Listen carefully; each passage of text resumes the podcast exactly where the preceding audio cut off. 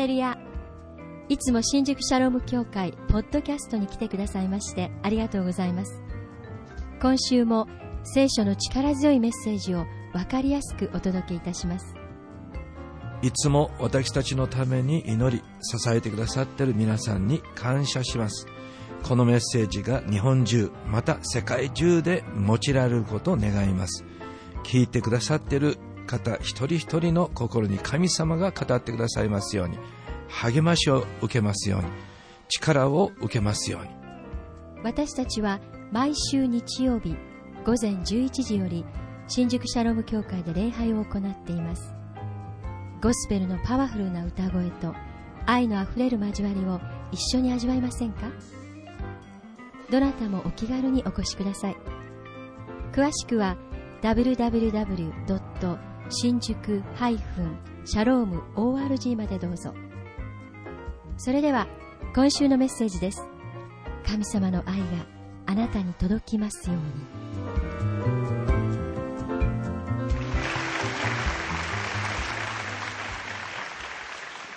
えーそれではですね、2、3のアナウンスをさせていただきます。えっと、えーまず、昨日ですね、えーの、えー女性たちの食事会の、えー話はもうすでにあったんですけれども、えー私も本当にその恵みに預かることができた特権を感謝します。ハレルヤ。えーまた、えー全部で32名の、えー方々が参加されましたね、えーそしてあのあの持ち寄りだったんですね,、うんうんね。ですからたくさんの方々があの料理をしてくださってね。とても素晴らしかったですね。はい。はい。はいお願いします。アメン。皆様本当にありがとうございました。お祈り感謝いたします。また、ご参加くださった方、本当に祝福されたと思います。本当に、えー第一コリントの13章から、素晴らしい、もう、あの、愛の、えー御言葉ですね。これでもか、これでもか、これでもかというほどに、あの、与えてくださって、ここにですね、もう愛がもういっぱい溢れてるんですね。今日も本当嬉しくて嬉しくて、たまりません。皆さんも本当に、えー皆さんの中にイエス様の愛がもうすでにあるんですね。たくさんあるんです。そして、えー学んだことは、あの、その愛を、えー実行に移すか、移さないかは皆さんの選択なんですね。毎日毎日、今日はどの洋服を着ようかな、今日はどこに行こうかな、いろんな選択しますね。で、私たちがいろいろな困難にぶつかった時に、相手を許すか許さないか、それは私たちの選択に決まってるんですね。で、それによって私たちは、えー許すことによって、なおさら私たちが許され、神様から許され、人から許され、愛にあふれた人になるという素晴らしいメッセージでした。もう本当にこれを逃したら本当に損だなと思ったので、今度またもし、えー機会があれば、あの、この講談でですね、勝手にですけども、メッセージしていただきたいなと思うぐらいなんですね。素晴らしかったです、皆さん。中村姉妹、どちらにいらっしゃいますか？はい。あ、中村姉妹、ちょっと立ってください。お願いします。昨日はありがとうございました。ねえ感謝します。はい、あと、えー料理を作ってくださった方ね霊のえー家庭と、えー肉の家庭ですね料理を作ってくださった方々に感謝しますアメンありがとうございましたはいとっても美味しかったですハレルヤえーはい、えーその他ですね、アナウンスをさせていただきますが、えー23日の休日にトランスフォーメーション、えーセミナーがあります。えーハワイの浅戸先生がいらしてくださいます。私を救いに導くために神様が用いてくださった尊い器であります。えーですので、ぜひぜひこの集会を盛り上げたいと思います。えーできるだけどうぞ皆さんお願いします。えーそれから12月4日、5日、えー土曜日、日曜日、ここで、ええー中南米最大級の教会の牧師、えー20万からですね。あの今前田さんが、えー、チラシを持っておられるんですけれども、えー、そのチラシが置いてありますので、えー、まだもらってない方あるいはもっともらいたい友達などに配りたいという方どうぞ、えー、受け取ってください、えー、その、えー、器がもう本当に世界に、えー、もうこの片手の指の数の中に入っているかもしれないと思われるような神様の偉大な器がここにいらっしゃってくださるので本当にこの集会を、え神様に感謝して参加したいと思います。えっと、そしてここに来る直前にフィリピンに行かれるんですね。フィリピンでは1万5千人ぐらいの集会が行われるそうです。えー、そして今年の3月シンガポールの、えー、G12 大会に参加した時にフィリピンの牧師と話したんですけどもフィリピンでは、えー、4000の教会がどんどんどんどんこの素晴らしい教えと恵みに預かってどんどんどんどん伝道して成長していると4000の教会ですね、えー、おそらくそれが今頃5000ぐらいのフィリピンの教会がこのシーサ・カステアの先生の教えを受けてなるほどと教会をぜひそのように素晴らしい教会にしようとその運動に参加していると思いますね。その後日本に来るので1万5000人の集会からハレルヤ。まあ数においては、え、私たちはフィリピンに負けるかもしれないんですけど皆さん、えー、信仰の熱意においてはぜひぜひ私たちはアメンと神様を求めて、えー、本当に栄光の教会になりたいという切なる願いを持って、えー、この聖会に参加したいと思います。アメンですか？アメン。感謝です。ハレルヤ。はい、えー、それでは今日のメッセージに移りたいと思います。え。11月に入ってえ、私たちは新しい月間テーマに、えー、を学びたいと思います。えー、マーケットプレイスミニスターとしての裁き司たちという、えー、題でこの1ヶ月間の、えー、聖書の学びをしたいと思います。けれども裁き司は聖書のどこに登場するんですか？詩式ですね。まだ私たちはデボーションで詩式を読んでないんです。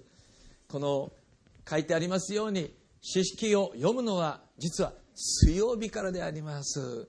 ですからまだ裁きつかさのこの模範を私たちは見ることがまだできてないので、ヨハネの福音書の中から今日はですね、マーケットプレイスミニスターとしてイエス様の姿を見てご一緒に聖書を学びたいと思います。アメンえー、それではですね、えー、聖書のヨハネ13章の中で今日私たちは生産式に預かったんですけれどもちょうどヨハネの生産式が書かれている、えー、13章の御言葉をご一緒に見たいと思います、えマーケットプレイスミニスターとしてのイエス様は何をなさったのでしょうか。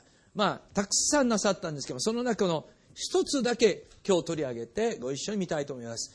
ご一緒に4節5節読みましょう。はい。夕食の席から立ち上がって上着を脱ぎ手ぬぐいを取って腰にまとわれた。それからたらいに水を入れ弟子たちの足を洗って腰にまとっておられる手ぬぐいで拭き始められた。そうです。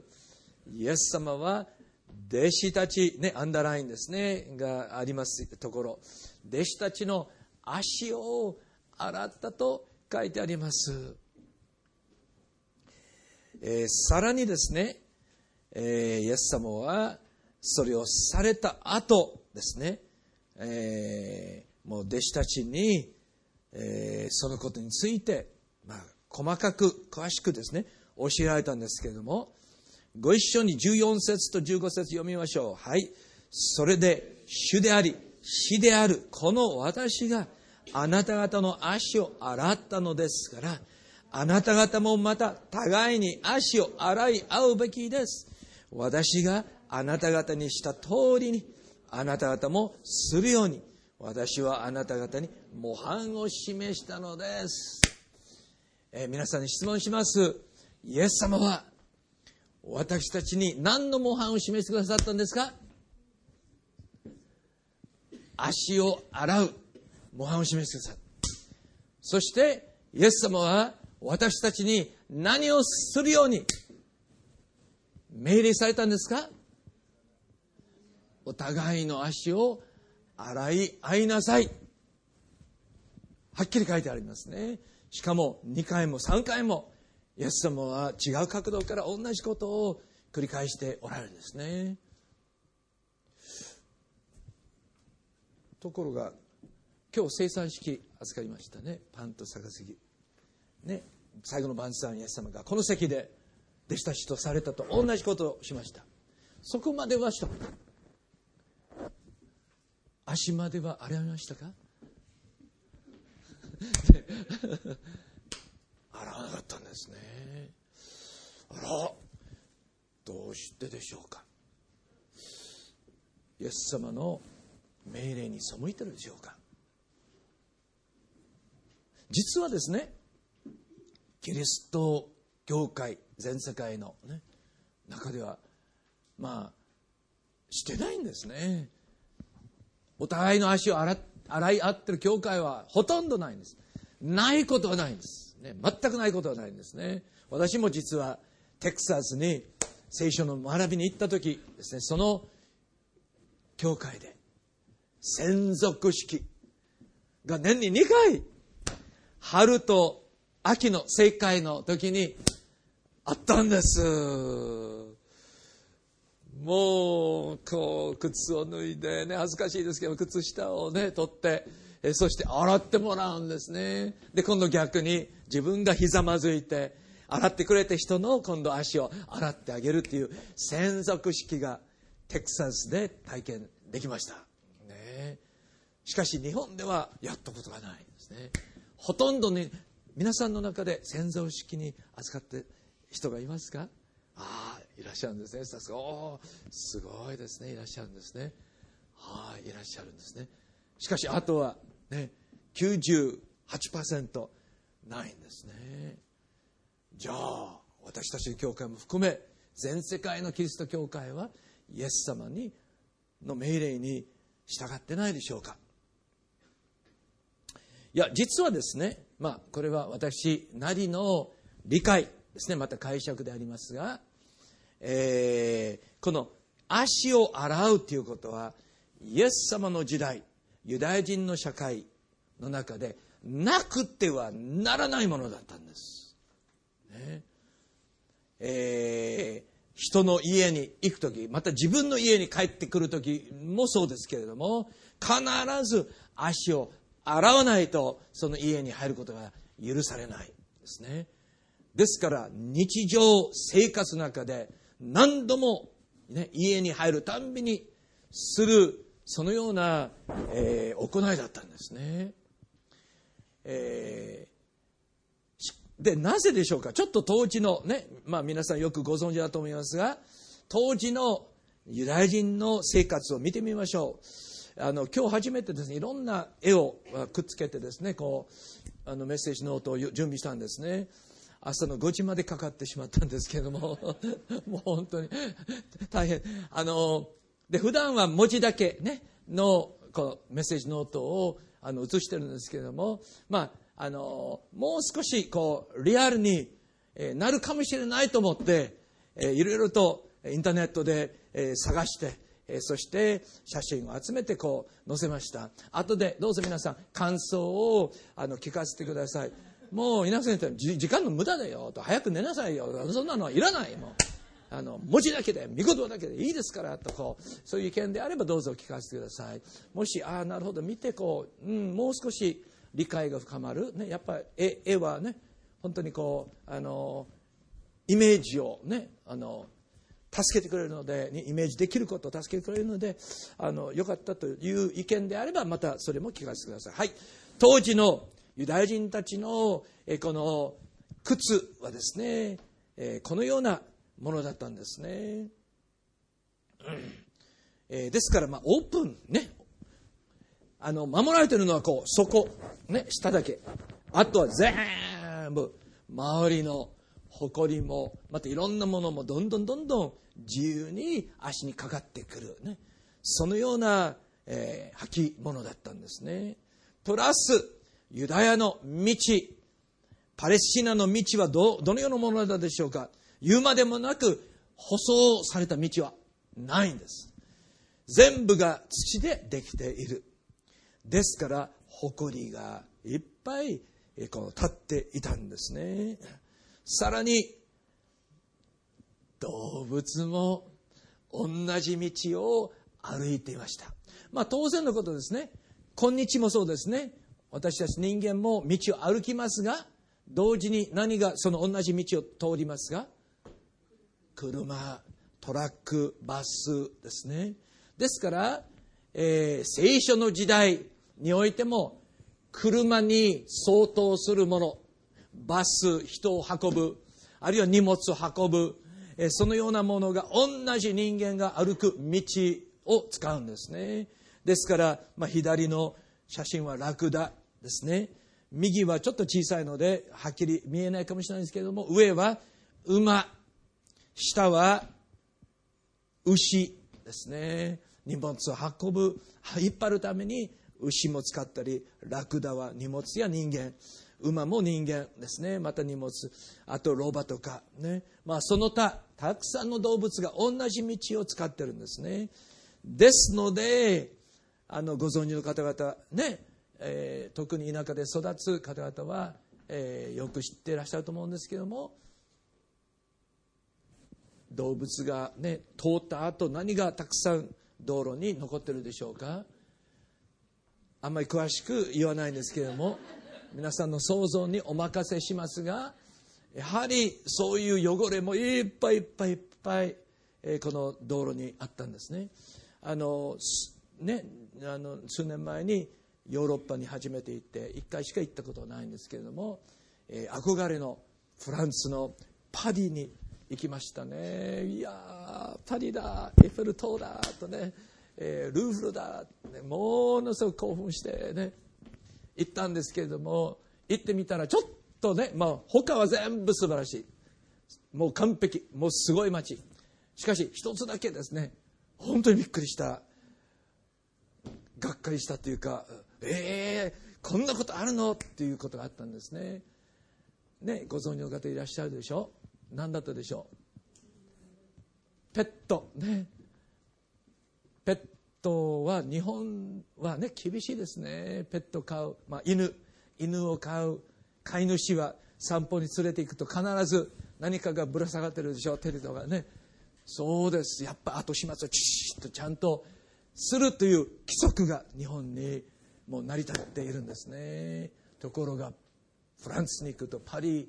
他はよくわかるんですがパリに行くとそれはないんです。でペットが大好きです。フランス人は日本人と同じ、ね、ようにでたくさん飼ってるんですけれども後始末全然しない。ですからちょっと家の外に出ると気をつけないとすぐ踏んでしまうんです。もうすぐすぐもうあっちこっちにいっぱいある。ね。ちょっと大げさに言ってるかもしれないですけど。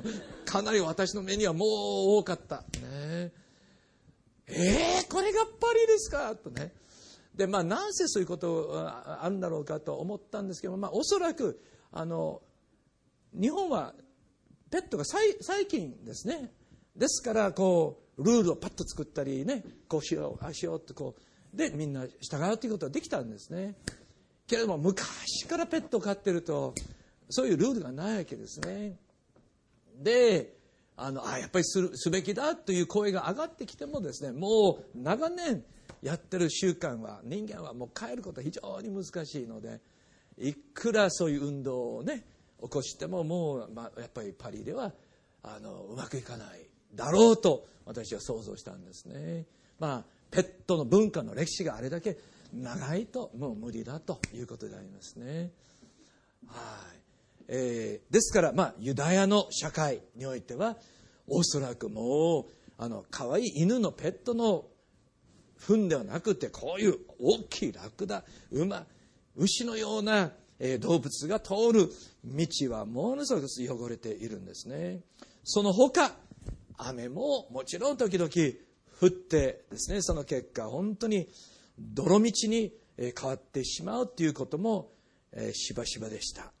したがって当時の道路を歩いた人々の足はもうとてもとても考えられるほどですね汚れてるしまた臭いですねという状態だったんですね、えー、右の上の写真は皆さんよく見えますか？かなりこのサンダルの下にですねいっぱい汚れがついてるよくもこういう写真がインターネットにあるんだなと思って感心してですね早速コピーしてあの今日皆さんに見せようと思ってですね本当にこれが当時のユダヤ人たちの、えー、足の、えー、状態だったんですですから人の家に行くと絶対に洗わなければもう入ることができないんですね。ところが、えー、あですからですね足を洗うことはもう奴隷のする仕事だったんです。ね、しもべにめ主人が決してそんなことしない。ね、しもべに奴隷に命令してはい洗いなさい。で一番嫌な仕事もう汚いもうできればもう触りたくない近寄りたくないその仕事を奴隷だから文句が言えないやらなければなですね。で今日の足を洗うことは、ね、人の心の汚れを洗う。ということを意味しているんではないかと私は理解しています。なぜならば今日ですね足を洗う必要ありますか？まあ洗う必要のある人もいるかもわからないですけどね。一応靴を履いてますね。一応舗装されてる道路を歩いてる。あんまり汚れてないんですね。しかし私たちのどこがよく汚れてしまうんですが世の中を歩いたり生きたりいろんな人と会ったり話したりいろんな仕事したりする時に何が汚れてくるんですか？心思い感情口ですね。どんどんどんどんどんどん汚れが溜まってくるんですね。ですからイエス様はもう人の汚れてる部分ですね。洗ってあげなさい言ってるその言葉を今の社会に当てはめるとそのことではないかと思います。しかしながら人の心の汚れもやっぱりうんその人のわがままその人のうん自己中心。もう人を感謝しない。ね。こうね。人無視してこう振る舞ったりそれをね。こう押しのけてこう。やっぱりそれ見るともう、ね、喜べないですね。もう嫌になりますね。そうすると何をしたいですか？こう避けたい。距離を置きたい、ね、もう話したくない、ね、というふうに私たちは思ってしまいますね。でそれは当然のことです。もう人間ですからそれは仕方がない。じゃあどうやってイエス様のその命令を守れるんですか？このこの社会において。やっぱりしもべになる。もう奴隷になる。イエス様に従う。そういうこと。決心する。時に初めて。人を、まあ、許す許すこともね人を愛する受け入れる。この人の足を洗うっていう中にねことの中にこういうこと全部含まれていると思いますね。人を許す受け入れる認める愛する助けようとする。ですね。近づく話しかけるスマイルする、ね、挨拶する。無視じゃない。はい挨拶する、ね、またプラスできればもしできればその汚れを取る、ね、付き合ってでその取る。方法はねダメだよやめなさいじゃなくてねそうそうしたら、ま、ますます傷を与えてますますもう大変な状態。汚れがどんどんどんどん溜まっていく。怒りっていう汚れがね。そうじゃなくて。もう本当にしもべになる。人に仕える。そしてなんとかね付き合って付き合って褒めて愛して受け入れる。そして相手があ聞く耳をそろそろ持ってるかなと感じる時、ね、またそういう問題が生じた時その人のわがままゆえにこう何か問題が起きた場合あもしかしたらそれはこうかなこうかなもしかしたらね提案、ね、命令ではない見下すんじゃないダメだよじゃない叱りではないねもしかしたらどうでしょうねと。もうその人の素晴らしいところをもう本当に認める。心から認めて本当に信じて感謝して。そしてその汚れをなんとか取ることができる主よどうか助けてください。血を与えてください。へり下ってできるように。で汚れを取る。アメンアメン。あらアメンはなかったですね。無理だよ先生。そんなのとね思うかもしれない。もう確かに簡単ではないです。もう人の汚れを取るっていうのはもうね場によっては怒られてカーッとね噛みつかれるかもしれないんですね。ですから愛の心でするしか方法はない。ですからイエス様が模範を示してくれた。ですから奴隷でなければ。もうできない。でこのあとですねイエス様は本当に使えることについてしもべになることについて愛し合うことには自分の命までもう捨てる、ね、これほどの大きな愛はない。もうそのような愛をもうイエス様教えてくださったんですね。昨日もねコリントの第あの13章から愛の学びがあったそうですね。今日のメッセージに本当にぴったり合うと思いますね、うん、はい。えー、人の足を洗うことによって人を刺す裁く嫌ってしまう。悪口を言う。批判する、ね、もう拒絶する。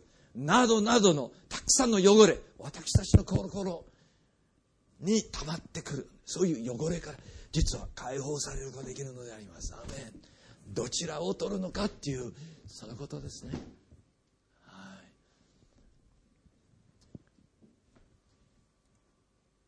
私たちを、まあ、できないんですが人の足を洗うしもべに作り変えるですね。ために神様は2つのものを与えてくださった、ね、私たちはできないということを神様はちゃんと知っておられます。ああシャロム教会の信者たちには無理だなとね。神様はちゃんとご存知です。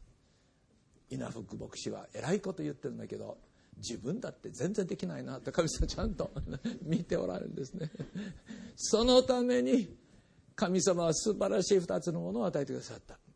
でこれは全然皆さん新しいものでも何でもないんですね。毎週ここで語ってる2つのものでありますがそれは何でしょうか、ね、まず聖書の御言葉です。ヨハネの17章。17節ご一緒に読みましょう。はい。真理によって彼らを清め分かってください。あなたの御言葉は真理ですと。そうです。お御言葉によって私たちを洗い清める。洗い清める。洗い。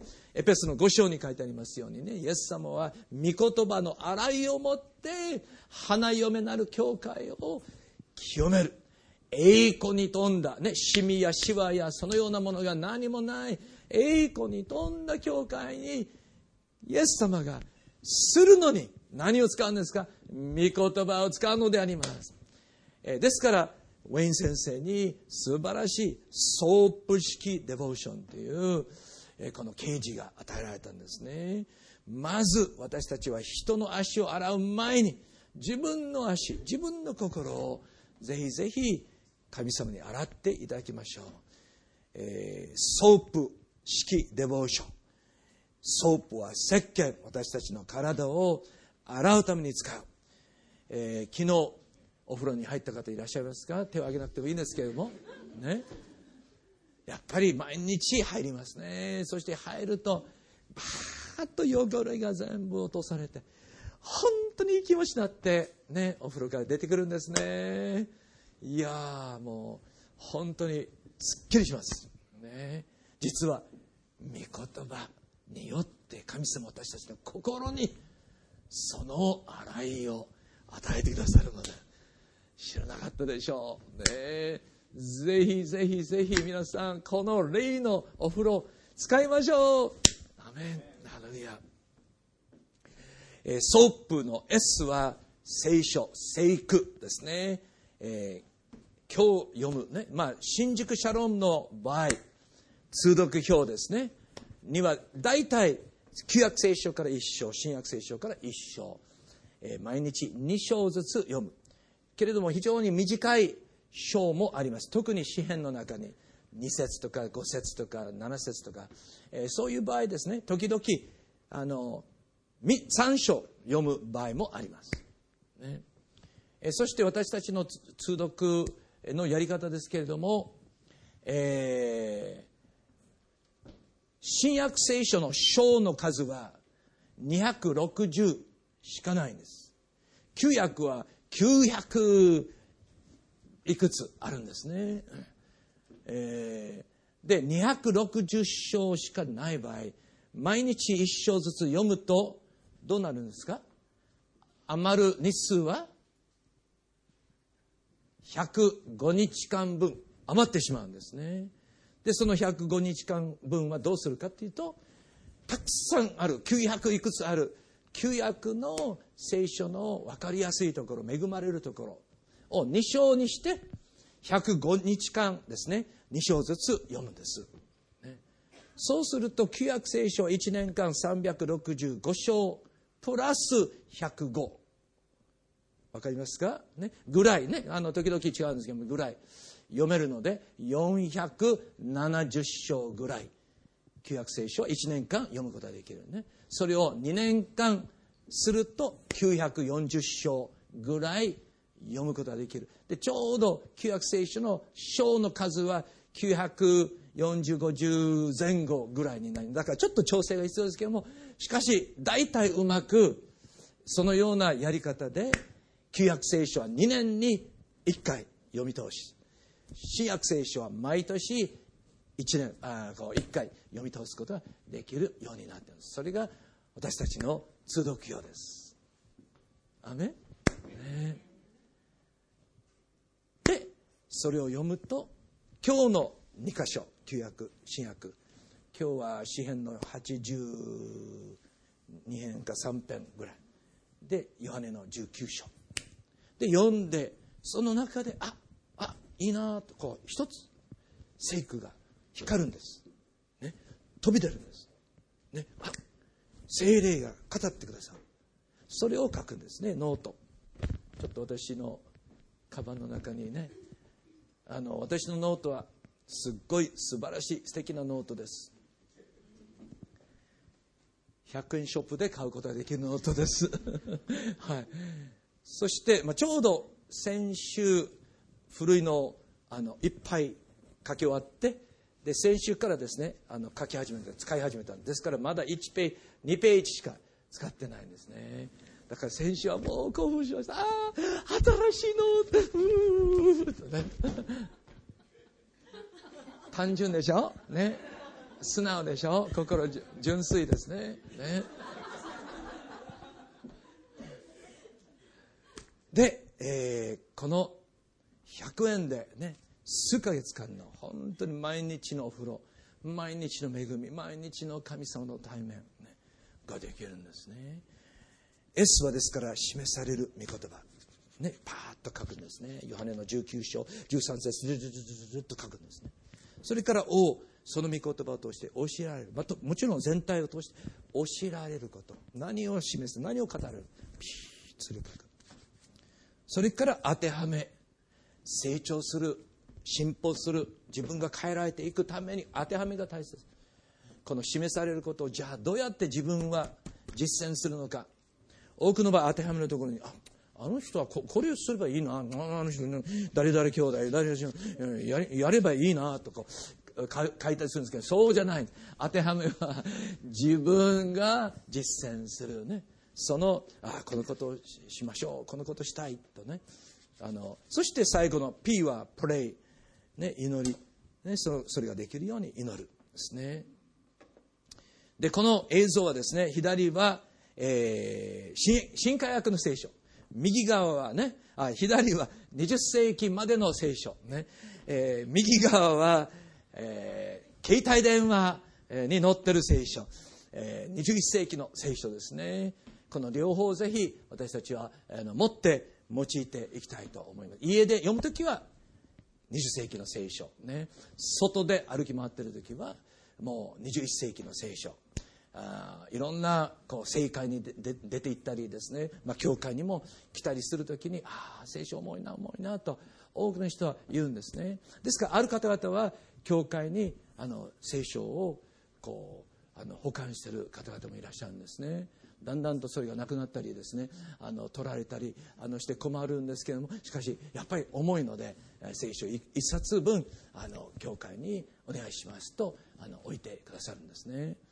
えー、ですからあのもう本当にあのテクノロジーは素晴らしいです。全ては神様の栄光のために用いることができると信じます。アメン、えー、21世紀の聖書をねぜひ携帯電話の中に入れていつでもどこでもピシュッと剣をピシュッと抜いてピシュッと見てタタタタッとこうねあの読んで,、ね、でいつも言うんですけども私はあの駅と教会の間あの駅と自転車置き場の間もう聖書を読みながら歩いていくんですね、えー、いろんな汚れが世の中にあります。社会の中にありますね。そういう汚れがこうここに入ってこないようにもう聖書あるいは威厳威厳を語って、主と交わったり、するはい御言葉が一つですねもう一つは、えー、聖霊様でありますヨハネの16章7節しかし私は、ご一緒に読みましょう。はい。しかし私は真実を言います。私が去っていくのはあなたにとって益なのです。それはもし私が去っていかなければ、助け主があなたのところに来ないからです。しかし、もし行けば、私は助け主をあなた方のところに使う。アーメン。そうです。イエス様が帰ります。天国が、えー、どうしてイエス様、残ってください。いつまでもいてください。いいえ、むしろ殺到があなた方にとって益ですよと。ええー、どうして？だって、助け主、精霊様を送るからです。わあ、精霊様は助け主であります。人の汚れを洗う。ね、いや、とてもできません。もう感情的になってできません。よし、助け主を使わしますと、イエス様はそのために言ってくださったんですね。14章の16節ですね。また助け主、ね、いつまでもあなた方と共におられる。イエス様であるならばですね、どこにでも誰とでも一緒にいるということはできなかったんですね。ペテロ、ヨハネ、ヤコブと一緒にいるときは残りの9人の弟子たちと一緒にいることはできなかったんですね。しかしながら聖霊様が来るならばもう共にいつまでも一緒にいるんですよ17節ご一緒に読みましょう。はい。その方はあなた方と共に住み、あなた方のうちにおられるからです。そうです。一緒に聖霊様は住んでくださるんです。アメン。私たちの中に宿ってくださるんです。もしまだ聖霊体験を受けていない人がいるならば、もうもうもう、一日もどうか皆さん、もう、火を伸ばさないでください。求めてください。もう聖霊様あなたの中に住んでですね。そしてあなたと共におられるという、そのような助け主としてイエス様が送ってくださった方であります。毎日の生活の中でもうできないことがいっぱいあります。だから助け主として聖霊が送られています。アメン、アメン。ハレルヤ。上乾くならば、求めるならば、神様くださいと祈るならば必ず約束です。私の約束じゃない。私の約束は大したものではないね。神様の約束です求める精霊を求める者には他のものを与えるはずがないとルカの10章に書いてあります。ですからどうぞ祈り求めください。精霊が来ると。もう電気ショックがあなたの体を流れ通るかもしれないし何も起こらないかもしれないしあの起こらないというのはこう現象的なものは何も起こらないかもしれないね。それは関係ない。精霊が内住してるかどうか。あなたの口から新しい霊の言葉が流れ出るかどうか、ね、第4礼拝で先週あのまた映像を使ってですね、えー、ヨハネの7章のえー、あなたのうちに、ね、精霊が入ると生ける水の川がブワーッと流れ出るようになるという御言葉を使ってですね動画をやったんですね。うまくいかないんですけどまあそれを置いておいてね。あのとにかく動画。ね、えー、そしてあの何を、ね、映したかというとナイアグラの滝です。ただこう読むだけですね。ああ池の水。ああああいいな。ああいいな。かっこいいな。あ素晴らしい。はいありがとう。はい、はい、次の見事。だけになっちゃうんですね。しかし動画を流したんです。うまくいかないんですけどまあ、えー、置いておいてね。動画ね。途中からねやっと川が流れるようになったんですね。そしてうわーガーブワーというその力その勢い。これが皆さん精霊ですよとねあの説教したんですね。先週の第4の人たちは恵まれたかどうか分からないんですね。こう許す心のある人は後半だけ見ておお感動して喜ぶ。許すことできてない人たちは後半忘れて前半ばっかりねあの覚えてねあうまくいかなかった。なんで牧師はそんな、うん、できないようなことまでやろうとするのか。だからもう嫌いんだよとかね、えまだつまずいてるね。だからいつかまた第4礼拝でちゃんとうまくいく動画を使ってですね説教しなきゃならないんですけども。そうです。皆さんもう精霊は大いなる川となってあなたからぐわつまり内側から私たちを変える必要があると神様ご存知だったんですね。ですから精霊を与えて宿してください。内側からブラそして威厳はいつでもどこででもですね。語ることができる。神様が共におられる。その印精霊は内住している。そのことはもうもう疑うことねバーどこででも出てくるのでその威厳をどんどんどんどん毎日毎日皆さん持ちましょう。アメン。もうブルルルルブルルルル電車に乗る時はまあ静かにね、はい、あんまりあんまり大声でね祈らないで。駅まではうんドルルルルルルルルルね駅行って電車乗ったら静かにね会社まで歩く間もぐるるるるるるるる上司を想像しながらぐるるるるるるあの呪いの祈りじゃないですよ皆さん受け入れる汚れを洗うね汚れを洗うね本当にもうもう尊敬するね従順にしたそういう祈りをするぐらららバララララ会社に入ると人に向かう時は言わないね語らないねニコッと笑って日本語で話す、ね、ある方言うんです。時々会社でいろんな問題を。もうそうするとですねまあ、自分の机で祈れないのでね周りに人がいるのでパッとトイレに行くんですね。トイレは皆さん祈りの場所です。あれ。そしてそこでカラララバラシャンナバラが主よ主よラララララ勝利してまた出てくるんですね、まあ、そういう証を聞くとおおなるほどと。私も時々スタッフと、ね、じゃないんですけども、そういうことはないんですけども、ね、しかし本当にいつでもどこででも私たちは精霊十万精霊十万自分の力に頼るとダメです。負けます。悩みの多い試練後は大変だ大変だという方はぜひ神様せっかくイエス様が精霊を送ってくださったんですから精霊に頼りましょうアメンハレルヤそれからですね、え何度も何度も助け主、助け主、助け主とイエス様言われているのですから、私たちに理解してもらいたいとイエス様が思っているのは、聖霊あなたを助けるんだよということではないでしょうか、皆さん。自分でできないのはもう、もう、もう、あの、当たり前。ね。その中にとどまって嘆いて、こう、ぴちゃんこになってはならない。だから、助け主を与える。